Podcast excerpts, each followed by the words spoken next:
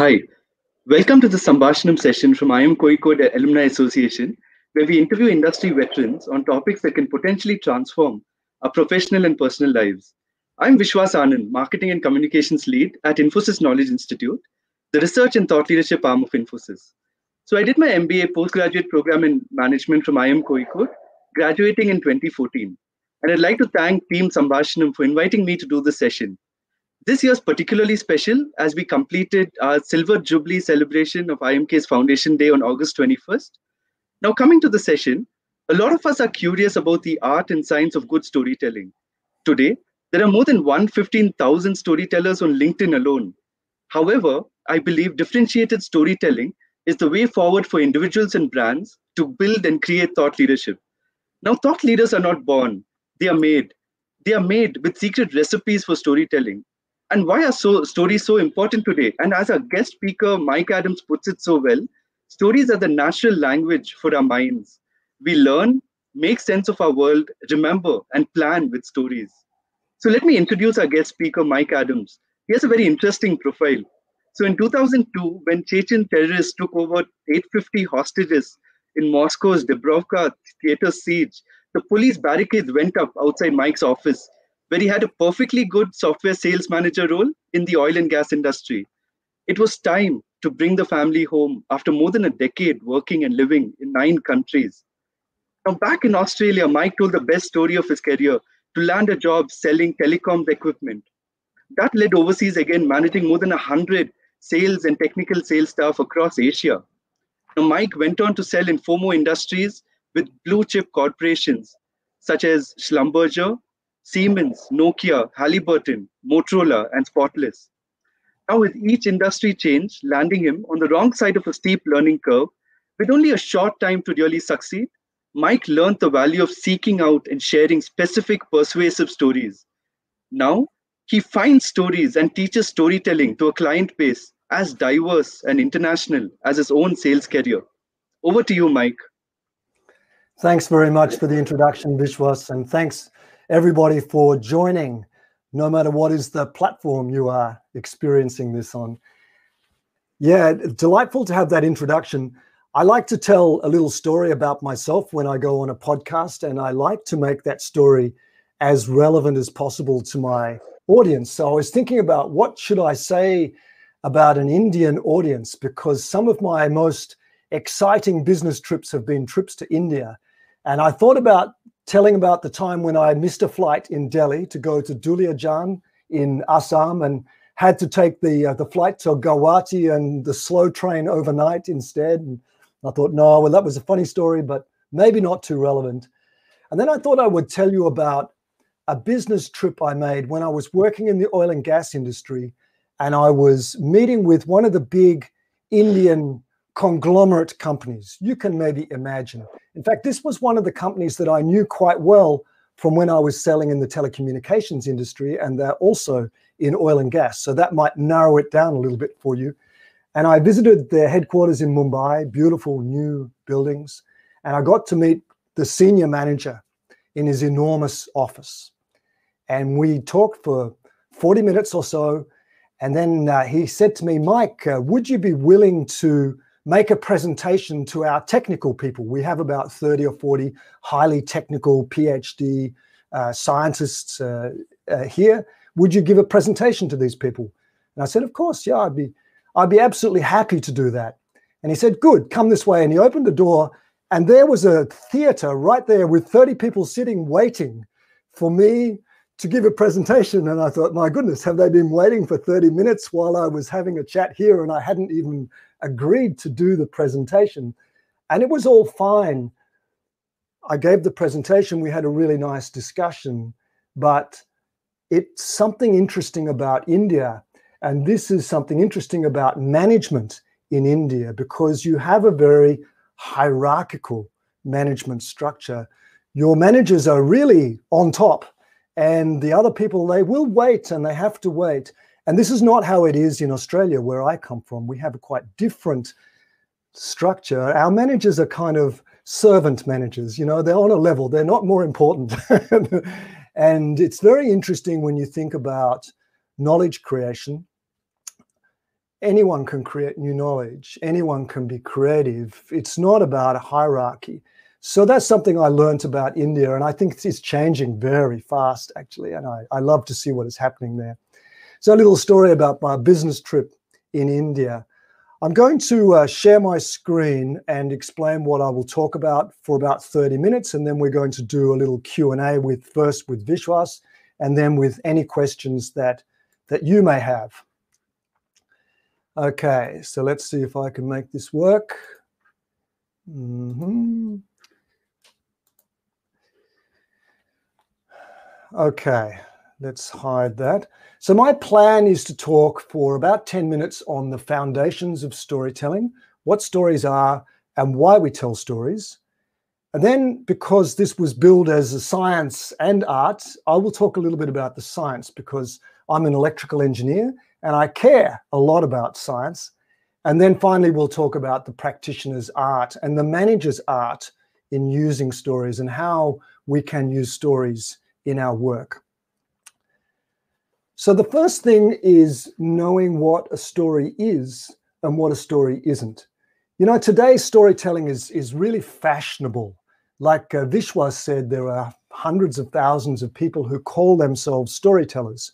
Now, that's a new thing. When Anecdote was founded back in 2004, storytelling was like a dirty word. You didn't use the word story when you were talking in a business conversation. It wasn't considered the right thing to do.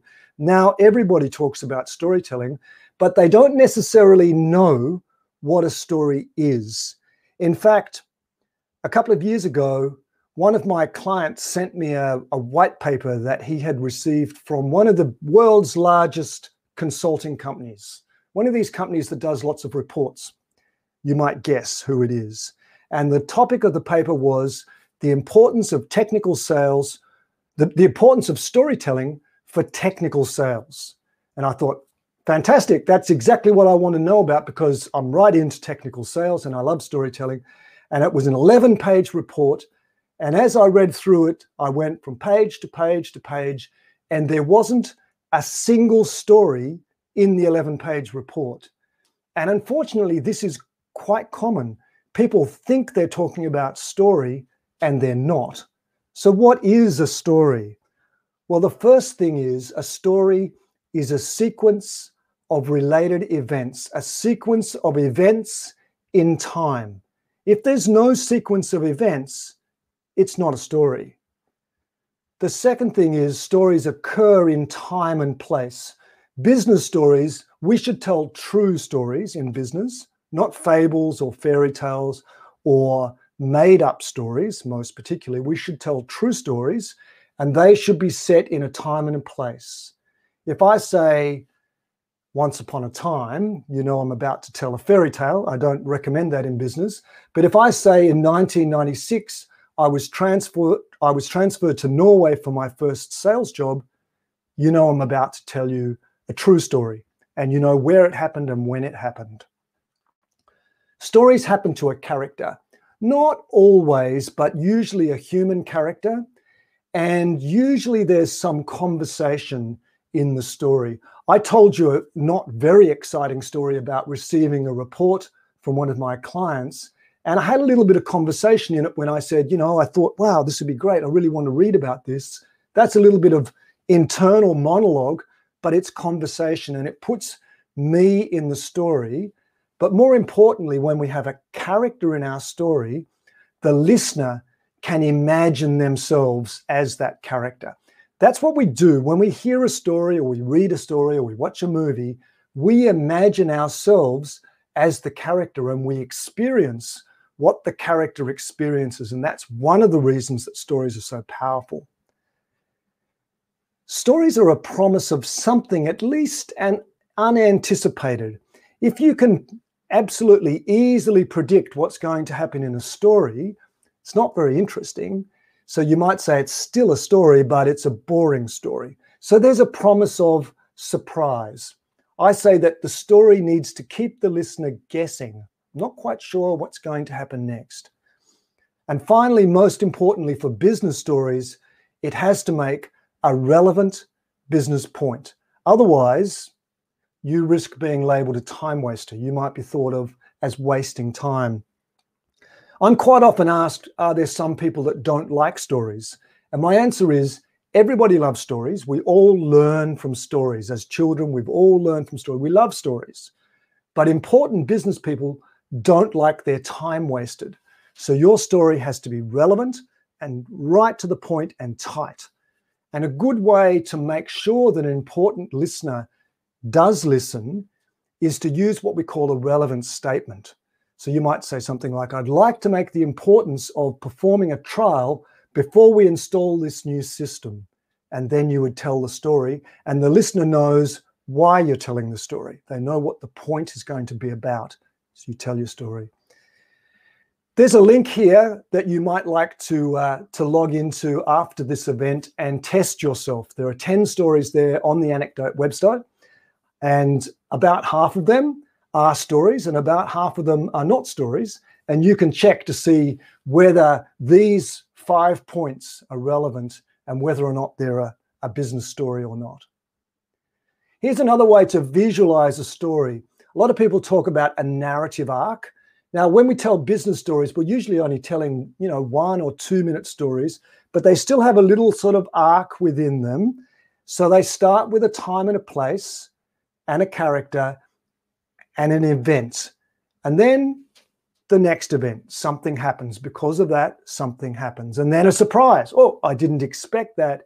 And then a turning point, and we make our point. So that's another way to visualize the story. So, why tell stories at all in business? Well, one way to imagine storytelling is to imagine conversational layers. And 99% of all business conversation is not story and it's high level. By high level, I mean it's a generalization, it's opinion, it's assertion. If I say customer service is our number one priority, that is an assertion and a generalization. But if I come down a layer, go a little bit deeper, and tell you some events, maybe I tell you about how we set up our customer service team. And when we started, we weren't quite sure how to put it together. But then we worked out that how we needed to follow the sun and we needed how many people we had. And I'm telling you a narrative, a sequence of events about how we set up customer service because customer service is our number one priority. And that can be okay. That can be good story. It's more interesting than just the generalization, but it's still not great story. Great story has little moments in it where we can really picture ourselves there, where, where there's some little description, we can see ourselves there, or conversation, and we, ah, I get it. I'm in this story. And that sequence from non story down to narrative to great story is going from abstract to concrete. So we love stories because they're concrete. We can really get the meaning of stories. If I tell you customer service is our number one priority, it's hard to grasp the meaning of that. What do you really mean by that? But if I asked you, could you give me an example of great customer service? and you told me a story, man, I would get it. Okay, now I get what you mean because it's concrete. And that's one of the major advantages of storytelling. Maybe you could type into the chat what some of the benefits of stories are and we'll talk about some of your ideas in the Q&A. So just type them in the chat window.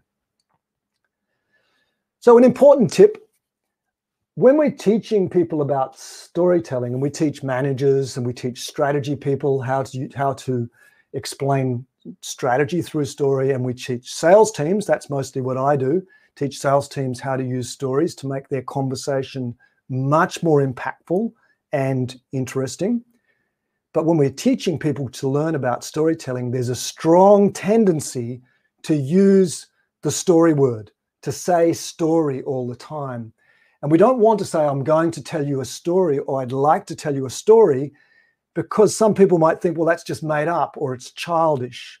So we need to coach each other to not say the word story, but to instead say something like, well, that reminds me of, but your comment reminded me just last week we were doing this, and then you tell your story. So, a little bit on the science, because you asked. The, uh, the, the, the elephant here has some significance, which I'll get to in a minute. And I'm just going to stop sharing my screen for a second.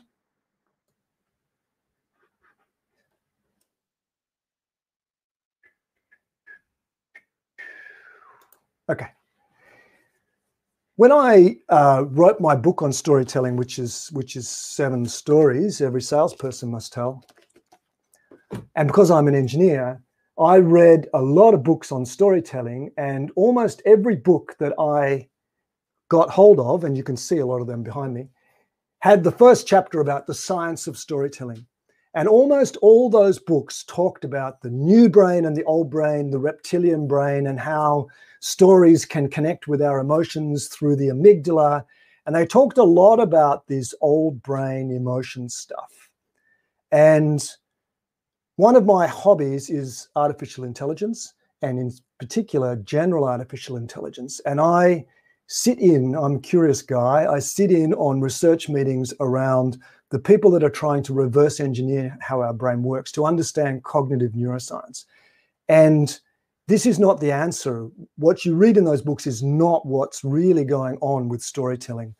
The most important part of our brain to understand when we're talking about stories is the neocortex. It is the outer part of our brain. If you put your two fists in front of you about like this, that's how, how big your whole brain is. And the neocortex is the wrinkly bit on the outside, like your fingers, in two halves.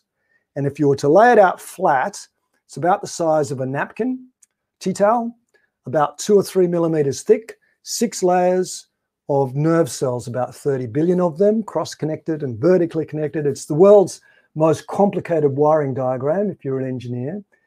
And it does one very special thing. The neocortex at every little square millimeter of that tea towel, every little bit is like a mini brain that predicts its inputs. It predicts its inputs. That's an amazing piece of tissue. That tissue can predict its inputs.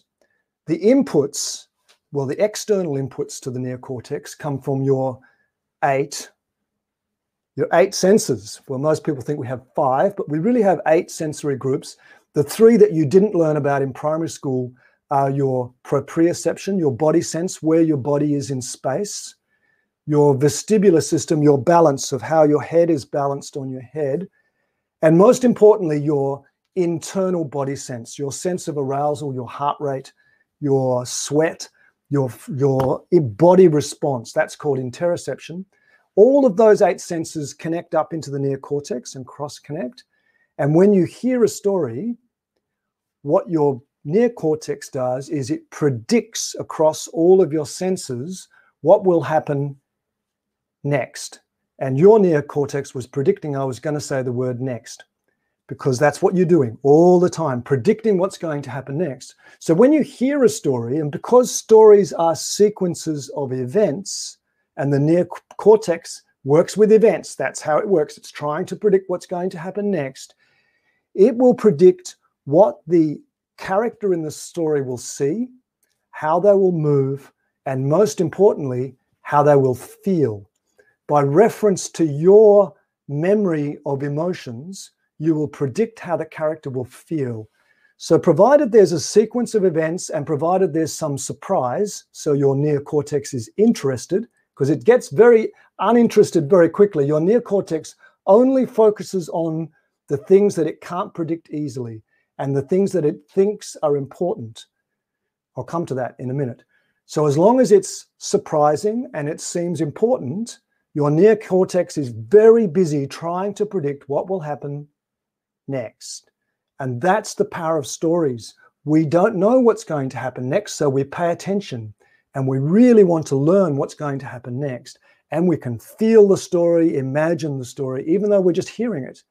So it's a remarkable capability that our neocortex has. Of course, the older part of the brains that they also have some part to play, but really the neocortex is the true science of this. And the elephant, the significance of the elephant is that the mahout represents rational thought. and the elephant represents emotional reasoning. So rational, rational reasoning and emotional reasoning. In business, we like to say, you know, keep the emotions out. We just want to be logical. We want to be rational. But here's the thing our neocortex cannot make a decision, it cannot decide to act without reference to our memory of emotions, which is in the bit of the neocortex above your eyes. So if this is the back, here was your visual cortex at the front where my little fingers are here.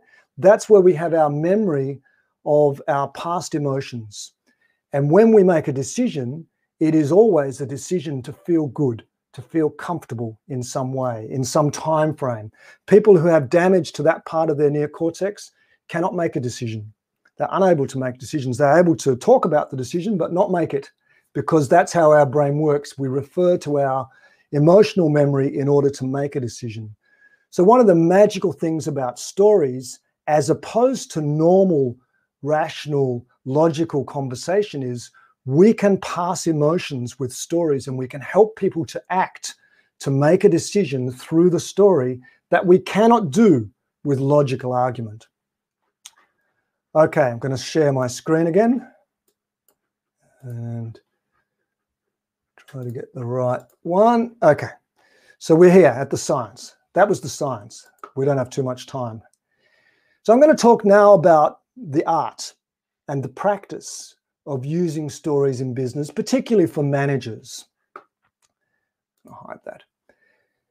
So, one of the things that managers are involved in a lot is changing behavior of people, getting teams to work well together, to work towards a particular goal, to behave the right way, to take on a shared goal and work on maybe a new strategy. That's a common business problem. And we don't teach storytelling and we don't learn storytelling just because it's fun. We learn storytelling because we want to solve problems. Introducing change in business is a problem. Getting people to change behavior is a big problem. So, storytelling is a tool that can do that. Some of the other problems that we use storytelling for, such as when I'm working with sales teams, sales teams have a problem of how to connect and become trusted with a client. Well, stories can solve that problem. How to introduce a change agenda, stories can help there. How to actually get your client to decide to do something, to act, and stories can help there. So, stories are problem solving tools. So, let's talk about change stories. The first one I want to introduce is called the value story. And it's a story that people will tell in your company and outside your company to explain how you behave. And I'll give you an example. In the after the Second World War, there was a massive change that started in, in the Western countries in the way people work. So up until the time and through the Second World War, most workers were either agricultural workers or manufacturing. In the manufacturing industry, you clock on, you clock off, and you have a supervisor who makes sure you do your work. But slowly, different kinds of companies were being developed, knowledge companies. And a good example is Hewlett Packard, now called HP. They were founded uh, in the Santa Clara Valley, south of San Francisco what's now known as Silicon Valley, but it wasn't then. And it was uh, an electronics company. They they made oscilloscopes. So 1939 they were they were founded, and early in the company's history, Bill Hewlett, one of the founders, came in on the weekend to work on a prototype device with a couple of his colleagues. And when he got there, they found that the storeroom, the equipment room door was locked. So Bill grabbed a fire axe and smashed the door down and then left a note on the smashed door. And the note said, This door will never be locked again because we trust our people. That's a value story. Bill was acting in a way that showed that he trusts his people. And if you want to manage knowledge workers, you have to trust them because it's their brain that's being used and you can't supervise that. And we trust our people became one of the taglines of HP, and they developed that into their what was called the HP way, their way of behaving. But notice that the story comes first. a lot of companies think that they can do an HR exercise and say, these are our values.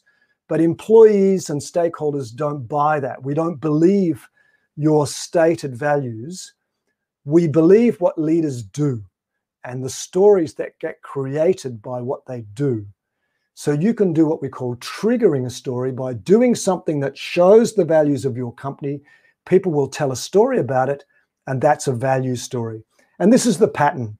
So a leader in situ, so that was Bill Hewlett in a situation, in a normal business situation, is challenged. What's he going to do? The door is locked. He responds with integrity. He responds in a way that communicates the values of his company and people get it, people understand it, and they tell that story internally and it communicates how to behave. Let's look at another business problem. Because we have this habit of talking in the abstract, we talk in abstract terms in business. Most business conversation is abstract. We talk a lot of detail. Oftentimes, our staff don't understand the big picture, particularly when we have a new strategy to communicate. So here's an example. I'll give you 30 seconds, maybe less, to read this instruction. This is an instruction and a very nice business instruction. Have a go and see if you can work out what it's about. Not very easy to read, is it? Now I'm going to give you the gist. I should say the word gist means like the, the, the broad outline, the, the big picture of what this is about. Here you go. That's what this is about. Now, do you know what this means? I think it's it's much easier, isn't it? Because now you know the outline, you know the big picture. And that's a problem with strategy communication. So what happens with strategy is that leaders come up with a new business strategy. Maybe we're going to merge, we're going to focus on a new area of business.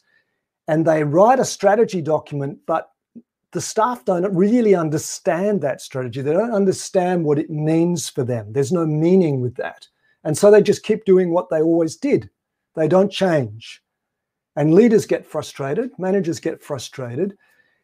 So we, we need a change story. And the clarity structure, this pattern, is the pattern we teach when we're helping leaders to communicate strategy. So we start by making sure everybody understands what the strategy is and we all agree on it. And then we communicate the strategy in this structure or the change in this structure. So it starts with in the past. So in the past, things were like this. But then something happened. The something that happened is the reason for the change. So now we're doing this. So now we're doing this new thing. And in the future, it's going to be like this. I'll give you a quick example with the coronavirus in mind. So in the past, Anecdote, my company, used to do mostly face to face, one day training courses, sometimes two day training courses. And we were very good at it, quite expensive, I have to say, but we we're very good at it. And we have a very good business with partners all over the world, about 60 of them delivering our programs. And then something happened called COVID 19. And in the space of a, week, our business went almost to zero. And we realized we couldn't do face to face training, we couldn't do keynote events, any of that stuff that we like to do. So we developed online programs for all of our training. So we put together online courses. We worked out, we still wanted very high quality programs. We worked out how to combine coaching online with, with workshops, and we started delivering them. And an amazing thing happened. We got a better response than when we were doing the face to face. In fact, I've been working with sales teams all over the world. I've just finished programs in Hong Kong, Philippines, and uh, here in Australia. And the not only are the net promoter scores better, but we track the quality of the stories that are told, and they are much better. They're not a little bit better, they are much better than they were when we did face to face training. And the reason is we split the training into smaller um, time periods, one or two hours. We do one on one coaching between the session using video message, and they learn a lot more. The quality of stories is much better. And in the future, we're not going back to all day training. We're going to mix and match face to face with online because the result is much better. So that's an example of the clarity pattern communicating a change that's occurred in our business. All right. So we're coming up now. So this is the clarity structure. In the past, something happened in the future. But we need to add little moments. And I did that. I added little moments about, you know, what it was like, you know, working with a team in Singapore, with uh, in Philippines and Hong Kong and Australia. Adding little details really helps to bring the story to life. And when you have a big picture strategy story that works well at a high level, you still need to change that story as it goes down through the departments by adding little moments, little little examples into that story that are relevant for the local departments or the local country. I'll just finish up. There are really three types of story work. We don't just tell stories for the sake of passing information. It's good for that, but we tell stories to get stories, to hear stories. And this is critically important for salespeople. We call it story listening we say that you need to tell a story to get a story. And when we teach salespeople storytelling, we're explaining to them that the concept is to tell a story so that you can ask a story. So if you tell a story about yourself, a connection story, then you would say, Well, enough about me, what about you? And hear a story back from your client and get to know them much better. Or if you tell a success story about one of your other clients and how they succeeded with your products and services, then you would say, well, enough about them.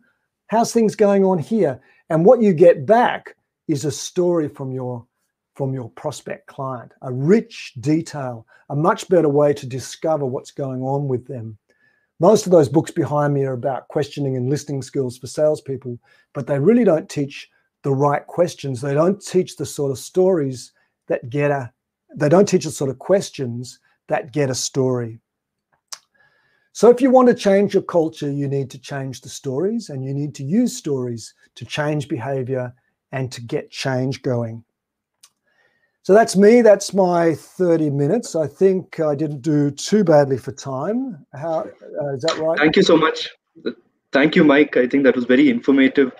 You touched upon various details and uh, it's, it's very interesting. I mean, we use stories for all kinds of purposes, be it personal or professional life. I think what you touched upon is really uh, something that we can take back take away with great lessons and into each of the areas. I mean i know they are broad areas that you spoke about but uh, it's uh, fantastic. So I, I just have a few questions mike. So um, I, I know you talked about storytelling but um, the art and science of storytelling is is much more complex than we really perceive it to be because yes. there's, so so many elements at play. So uh, how hard do you think is it really to learn uh, storytelling from a person from a layman's perspective who doesn't really know the art and science behind it how, how would you recommend uh, an approach or guidance to them?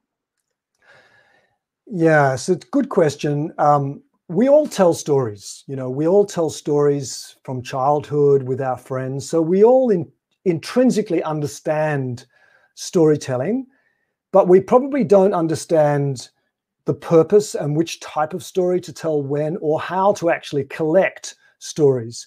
So we, that's one of the things that we train in our training courses because our training courses are always using the stories of our clients. We never teach generic stories. It's always about finding their stories and telling their stories. And and so that skill takes a little bit of time. But to give you an idea, like a sales team, we do that virtually at the moment. So that would be four two hour sessions going through different types of stories that salespeople need, following a buying cycle. So from connecting and building trust to selling change and then getting the decision. So we teach those and then we usually put them in a competition because salespeople are quite competitive and, and that forces them to really practice their art. It's not until you've really had a go at trying to tell a story in a business conversation that you kind of get the feeling of how it's done. And so, yeah, it's really a matter, it's like any skill, it's a skill.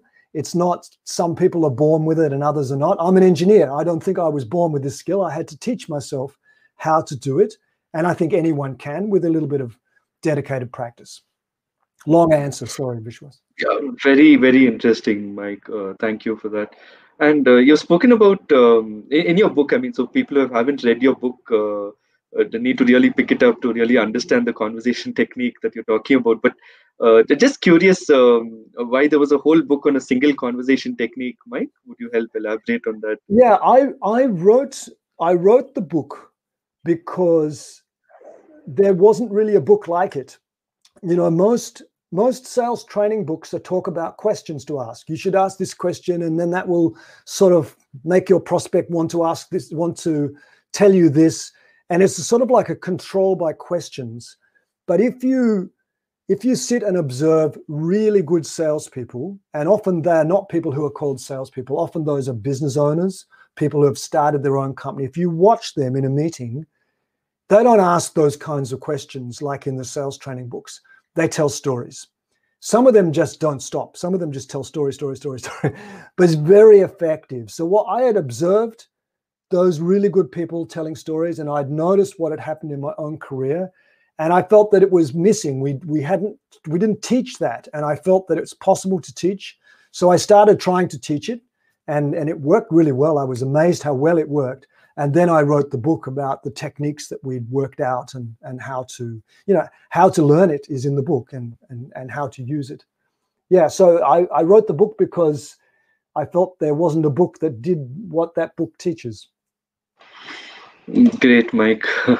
and uh, what is the science behind that uh, conversation technique, Mike, that you spoke about? Well, yeah, look, the science is a little bit what I spoke about in the talk, which is that our brains are trying to predict what's happening. So when when we meet a stranger, so that's the that's the problem of a salesperson meeting a prospect for the first time, or a manager meeting their staff for the first time when they take on a new job when we meet a stranger, we're trying to predict what is the character of that person? Can I trust them?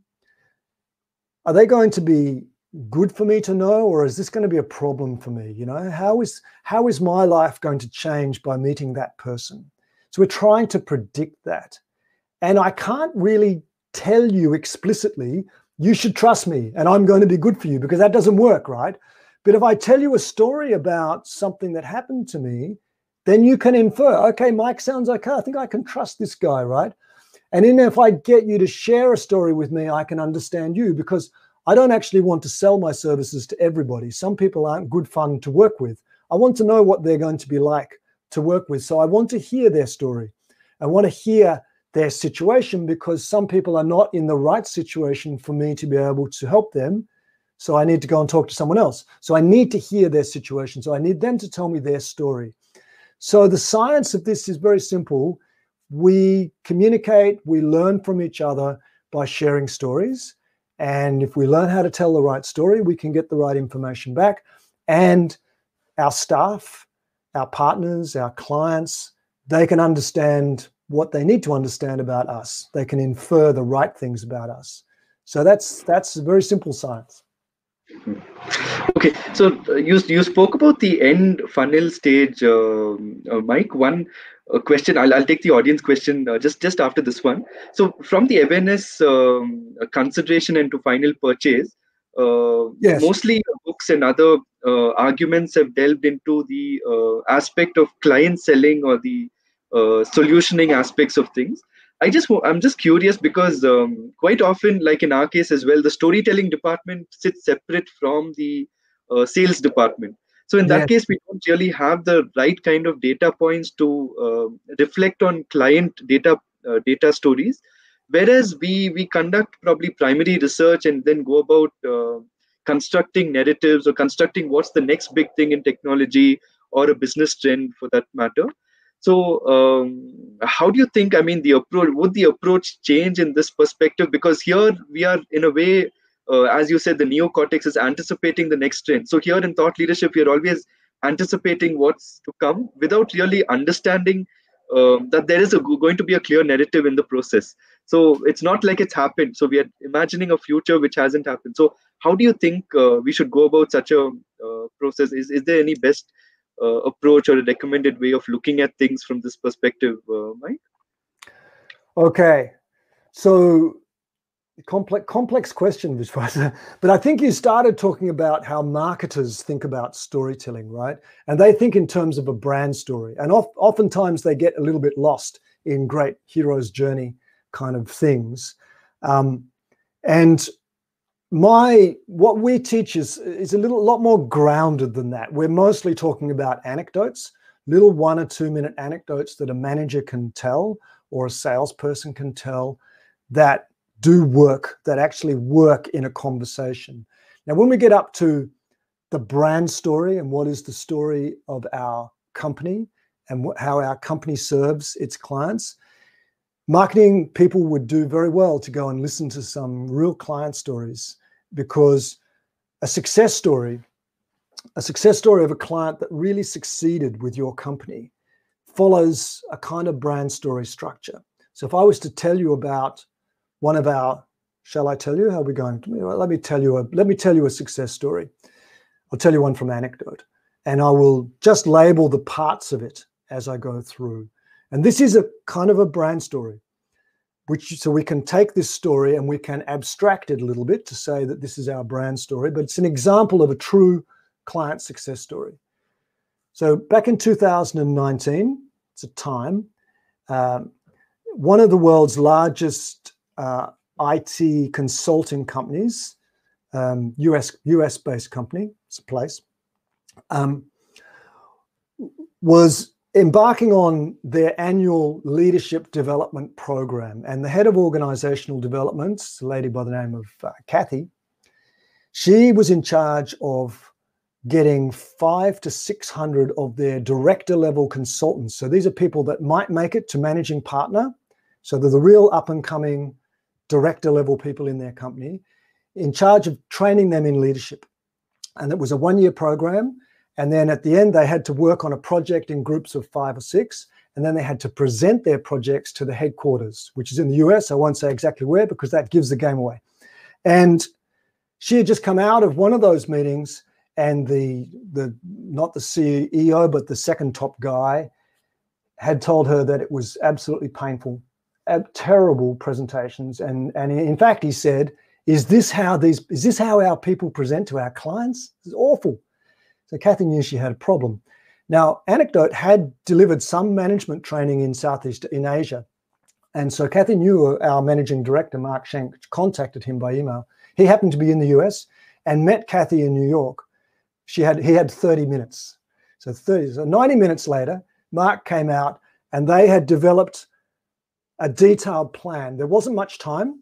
So they worked out that they were going to train 500 people remotely on three webinars at different time zones and then coach them using the Anecdote Worldwide Partner Network. So using partners all around the world. Kathy was um, worried about virtual. She thought there might be a very high drop off rate. They may not accept that. She didn't know, but there wasn't really enough time. So she accepted that. And um, so they proceeded to do that. The drop off rate was almost zero. They had nearly 100% um, participation on two hour webinars on three time zones. And the coaching was brilliant. They ran the next session without PowerPoint, first time ever. And the chief operating officer, senior partner's comment was chalk and cheese. Unbelievable difference in the how compelling the presentations were, which pleased Kathy somewhat, as you can imagine. So it take you through the structure. The structure is your client in a situation with a problem. Now, that can be the standard problem that you solve. They meet a guide, which was anecdote that they already knew about us, and they develop a plan. And the plan involved setting up virtual workshops and training and coaching and using a partner network and avoided failure. And they're worried about participation and how this might not work, and also worried about will it really change the behavior of their people? and then they achieved success. And the success was very apparent to the senior managers. And there was obviously a personal success for Kathy as well. So that structure, which is a specific story about a specific client, can be abstracted to a brand story. But you need to start with real stories to make a brand story. Just like the real story of Bill Hewlett and Hewlett Packard is the real way to set the values brand stories have to start with real client stories. long answer to your question again, Vishwas. Sorry. Ah, that was very insightful, uh, Mike. Thank you. I think we had a question from the audience as well. Um, just about flashing right now. Yeah. So, what about the philosophy of Minto's pyramid? Um, uh, so, the art of uh, storyboarding is what Clark Prasad would like to understand. Uh, which book would you recommend for us to buy in order to understand so, storyboarding? Look, um, you don't need to know anything about storyboarding at all. I mean, if we're talking about a simple anecdote that you can use in a conversation, we don't need a storyboard. We just need a setting and something that happens that's interesting, that's surprising, that passes a relevant business point. It can be extremely straightforward. We we have a strong tendency in business to overcomplicate things. And if you want a book recommendation, it is this one, which is by Shawn Callahan, Putting Stories to Work. Shawn is the founder of founder of Anecdote, my company. It's a brilliant. That's probably the best general business storytelling book that you that you can read. There's not, there's no Hollywood in this. We're not we're not creating a Hollywood movie or a, uh, anything like that. We don't need to storyboard, so we can make it much less complex than that. We could have other questions as they stream in. Um, yeah. Okay, I can read one here. Are there situations when one realizes it's better not to tell a story? Yes, absolutely. So, when not to tell a story is that's an important thing that we teach people. So um, well, firstly, if it's not appropriate, if someone comes and asks you the directions to some place, you're not going to tell a story. you're going to give them the directions, right? So, so direct requests for information are not a chance, are not a chance to tell a story. The main thing is don't tell a story unless you have a highly relevant story to the situation that you're in. So don't tell a story if it's not relevant. Adults don't like to hear the same story twice. So don't tell the same story twice to your clients. That's actually an interesting point because you know entrepreneurs or business founders, successful business founders are very often good storytellers. And they often tell the same story more than once. And their staff can't stand it because they've all heard it before. But of course, they have lots of clients and the clients haven't heard it before. So it works perfectly on the clients. So, yeah. So there are well times when you should tell a story. Well said, Mike. So um, the interesting element that you spoke about was not telling a story when um, it's not really relevant. So uh, the other aspect you spoke about was um, creating those moments of truth in in uh, the journey of a story itself. So uh, a lot of times, I mean, we realize that those uh, we fail to identify those moments of truth in a in a story. So how how do you think? I mean, um, uh, since you mentioned about asking the right kind of questions to get the right uh, moments out, uh, do you think these moments are captured? I mean, given this age of social media, that these moments could come out at some place and could often be missed in a lot of conversations, uh, Mike. Yeah. So when I talk about moments in a story, I'm really talking about the way that you tell the story so that the listener can imagine themselves there. They can really imagine themselves in the story. And there's a little bit of an art to learning how to do that. Because suppose I was to tell you my career story. Well, you can see by my gray hair, I'm quite old, and there's a lot of events in that story. It will take me a long time to tell you that story. Or if I wanted to tell you that story in a short time, I would have to go, this happened, then this happened, then this happened, then this happened, then this happened. And there's no moment in that. There's no interesting moment. So we teach people to don't do that. Don't try to tell a whole lot of things. Just focus on a small event and tell us about that. Tell us what really happened then. So I chose to tell you to tell at the beginning a little story about a business meeting I had in Mumbai. It's a connection story. It wasn't very long, but it was about one thing that happened. I didn't tell you about where I graduated from or what company I worked or what job I had or stuff. I just tell you a little story about an event. And then I can say, what about you? I mean, have you also worked in Mumbai? You know, so we're using this as a way to connect. So the moments are found in the detail not too much detail, but just enough detail that the listener can imagine themselves in the story. We want them to imagine and to follow along. Okay, so, so maybe once we have more questions, I'll I'll put them up. But I just wanted to understand what what is your take on um, having um, having a hypothesis to a story and then uh, probably using data points to really back up the story. Uh, right? Sure. The sense that um, uh, right now, I mean, so even within a client organization, uh, I'm sure you might have come across many stories. Like say one client speaking in many voices. They're not probably consistent with one brand voice, but then uh, if we have sufficient data points to really back it up, it would really make for a very interesting story. So, what is how, how do you think we can uh, managers can really get those kinds of data points? Okay, so I, I am going to have a guess at a couple of different ways to answer this question. So, um, so we have we have lots of data points, and we need to kind of collect them to make meaning out of them in a story, right? Let me give you a. So, one of the things we teach is data storytelling. So, we teach technical people how to be interesting in their and how to really be listened when they're talking about data and how they present data. So, uh, the problem for technical people is they know their subject very well, and they often like to put lots of charts and graphs and things up and talk, and they're often lost their audience right at the beginning. Nobody knows what they're talking about. And away they go, slide after slide after slide. Nobody got it. So the problem for these people is they are not explaining the meaning of what's behind the data. They forget that their audience doesn't have their understanding. So they need to be able to pass the meaning.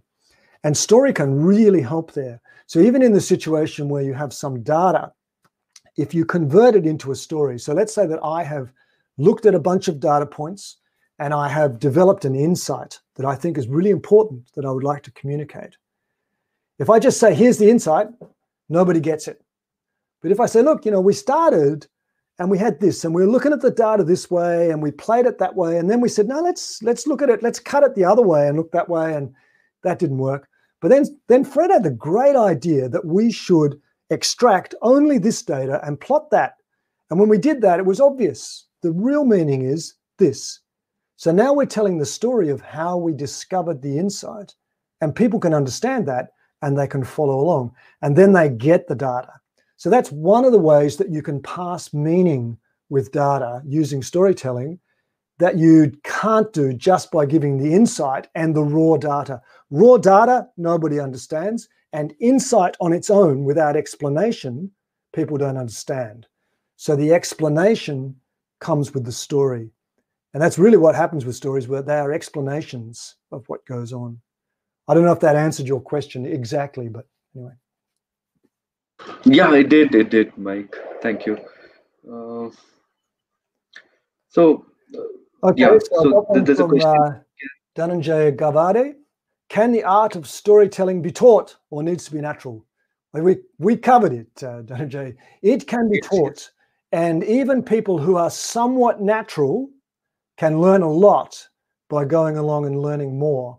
So some people are quite good natural storytellers. They are often not great story listeners. They often don't understand that we want to tell a story to hear a story. So they can still be taught. And so yes, everybody can be taught. Even people who are who don't really like conversation, they're kind of introspective, uh, introvert, they can be taught how to tell stories and they can enjoy it. So yes, good question. Okay, Mahesh says, is relating an anecdote to customers, senior management better when the age gap between the seller and the buyer is not much? Really interesting question, actually. And a big problem for salespeople because quite often salespeople are junior in age to the to their buyers. You know, we hire young salespeople, we send them out, you know, go and try to meet the, the senior person. And stories can be a tremendous bridge to that problem because imagine you're a salesperson and you have some knowledge that you think your buyer would appreciate, or you're a young person and you have some knowledge that the senior people would appreciate. If you just tell them, here is what's right, they won't listen to you because you're too young. You know, why should I listen to you? What do you know? But if you tell them that insight story, if you say, look, you know, we've been working on this problem here, my colleagues and I, and we've got the data and we weren't sure how to do it, and we looked at it this way, and and look and look at what we discovered. Here's how we discovered it. That's very interesting. And the senior people are going to go, ah, now I get it. And they will listen because stories are naturally interesting. They have that unpredictable nature. They want to know what's going to happen next. So storytelling is one of the few tools that really helps a junior person talk with a senior person in many different roles. So I like that question. This is very interesting as well, uh, Mike, because uh, you're talking about the junior people playing the same kind of role, uh, having the same kind of visibility when it comes to client selling or speaking with the client. And um, the other aspect of it is um, democratizing storytelling within an organization itself. Mike. Yes. How would you advocate that uh, within any organization? Because uh, usually it's the um, uh, it's it's either a strategic wing within marketing, telling a brand story, uh, ensuring that it's on point, and uh, there there are certain on the other hand the sales uh, folks who really go out there and get client information. So how how does so how does the, how does that consistency get maintained across when you're trying to democratize storytelling across an organization, Mike? Good question. So there's uh, a piece of um, technology, we call it technology, piece of technology that makes a massive difference. It's called a story bank or a story library. We capture our best company stories and we put them somewhere that everybody can listen to them. Can we just capture them as short videos, usually two minute videos? So we capture the company story, we capture stories about the value stories, like the story I told about Hewlett Packard. We capture stories like that of our leaders behaving the right way. We capture success stories for the salespeople to tell to their clients and for the marketing people to know what really happens in sales situation. We capture negotiation stories so that we understand how to negotiate. We capture um, stories about our people so that we can introduce our people with a story instead of just say their technical job role or whatever. So a story bank is the is the key to democratizing stories and to get them working for you at all levels of the organization in the sales department, in marketing, in operations, and in senior management and strategy, everywhere. Everybody needs access to those stories, and it almost never happens. So yeah, but that's something we do, and that's that's something that I've been implementing a lot this year. Has been one of my personal goals has been putting story banks into every client that I work with. That's wonderful to hear, Mike. Okay. Yeah, it's a really important part of knowledge management. True, true. Okay, Sanchar has asked, what is the trick to magnify the element of surprise in a story? Okay, you, if it's one of those things that if you go directly at it, you fail. You know, one of the reasons that it's really difficult to be a good author or a good movie maker is just that question How do I actually get some suspense and surprise in my story? And the only way that I know that works is tell it boring and work on it. So tell it to a colleague and ask them what they think and let them tell you back what is interesting and what is not interesting. I'll give you an example. How are we going for time?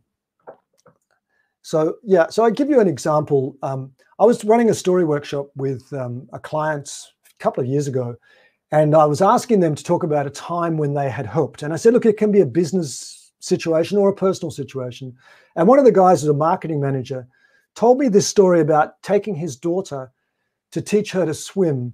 It was in Sydney, and he was taking her to the beach in Sydney and she was still at the point where she had the floaty armbands on her on her arms right? She was about three years old. And so he was in about waist deep water. It was not clear water it was murky. And she was right in front of him and he was watching her very carefully. And as she was learning to swim he felt something brush against his leg. And he looked at her he thought it must have been her. And then she, he realized that she was too far away it couldn't have been her. So he reached down in the water and there was something there. And he picked up a boy off the sand, off the bottom, who was drowning right beside him. So he pulled him out of the water, got him up like this, grabbed his daughter, carried both of them to the beach as fast as he could. And as he got the boy to the beach, he started breathing and he was gasping. And then his mother turned up. She ran up and said, Oh, there you are. and she grabbed the boy from him before he could explain what had happened. That story kind of blows people's minds, you know, because um, it has a lot of surprise in it, and it also doesn't finish properly. Like we like our stories to finish in a way, in a way. But you see that story, I've told it many times because it's a really good example of surprise and emotion without any emotion words. I didn't I didn't put a single word in that story about how anybody felt, but you feel it. You feel that story because it's about someone nearly dying, a child nearly dying. This is very important to us. So some things are more important than others. So things where we might die or nearly die and children, this is more important than everyday business stuff. But we're very interested in what leaders do, and we're very interested in status and hierarchy, and, and we're interested in wealth. So we have this sort of hierarchy of what's interesting. But the element of surprise, if you try to deliberately put it into your story, you often miss. But if you just practice the story and say, I think there's something here with this story, and you just practice telling it a few different ways, then you probably find a way to do it. That's the practice, that's the art. Lovely, Mike. I think we have a couple more questions we can take. Yeah. So I'm um, I'm in lockdown Melbourne. We're in what we call uh, stage four lockdown. We're not allowed outside after eight o'clock at night here at the moment. With oh. Australia is going absolutely fine, except for where I live. We have a very bad outbreak of coronavirus. Okay. okay. Vivekananda asks, is it okay to put some lie in a story because the worth of the lie sometimes works as a great problem solving tool?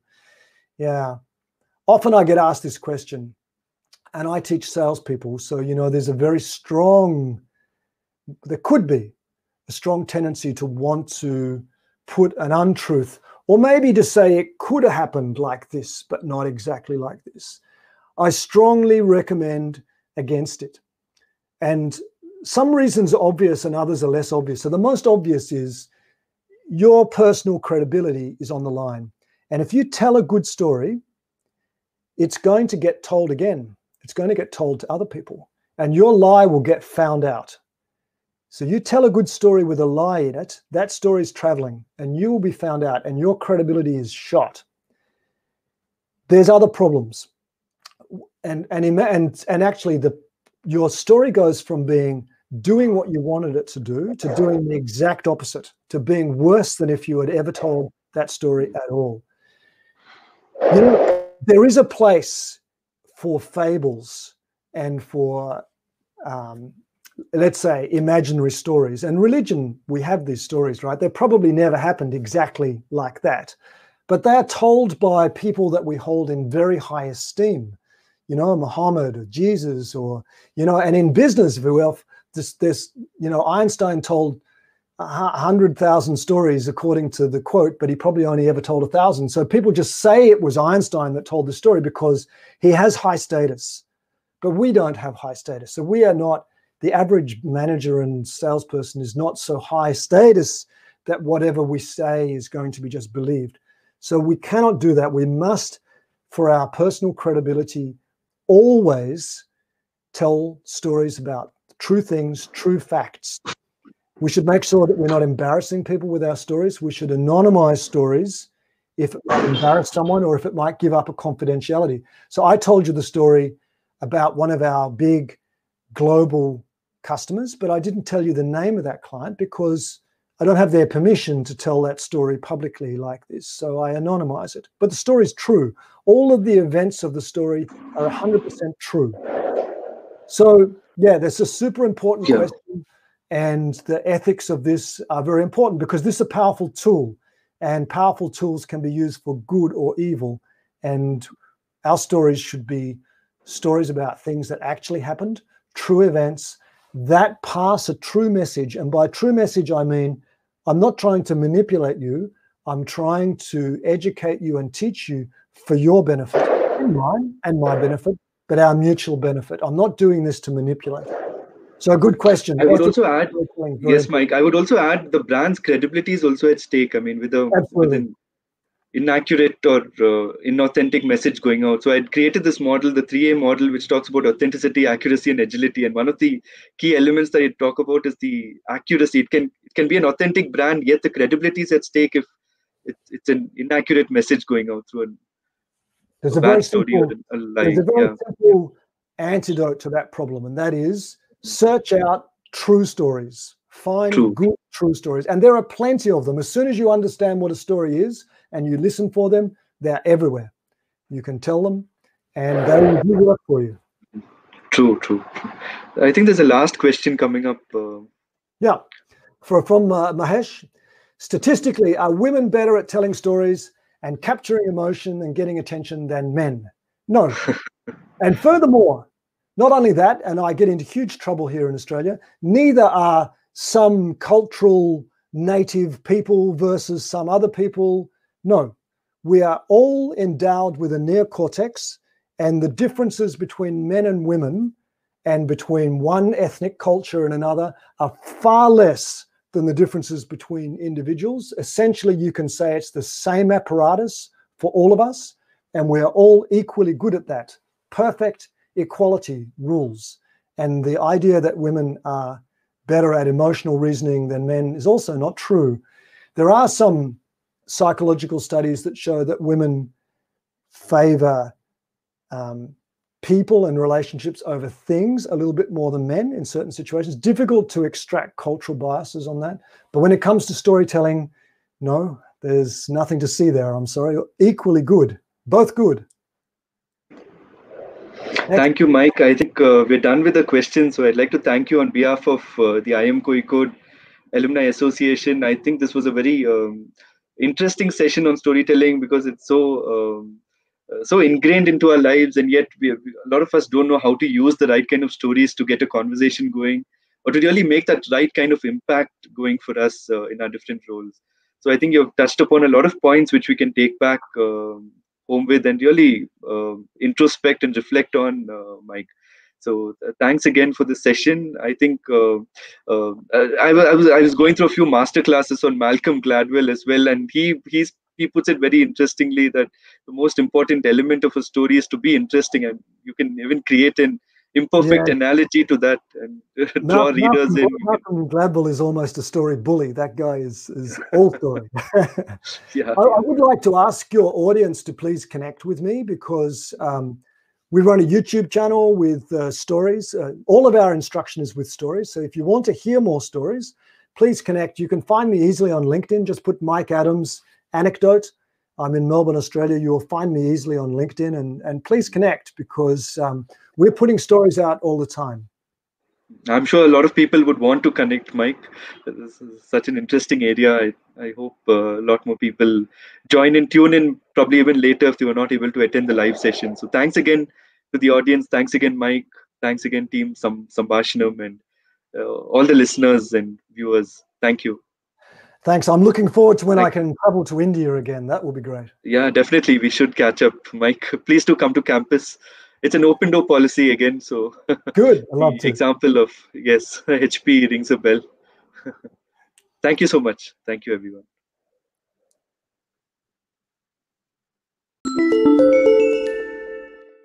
यहाँ यूं जिंदगी की सांस चलती है बादलों में class चलती है Hey guys, listen to the IIM Kozhikode anthem Badalomik class on YouTube, Spotify, Apple Music, Hungama, and many more streaming platforms.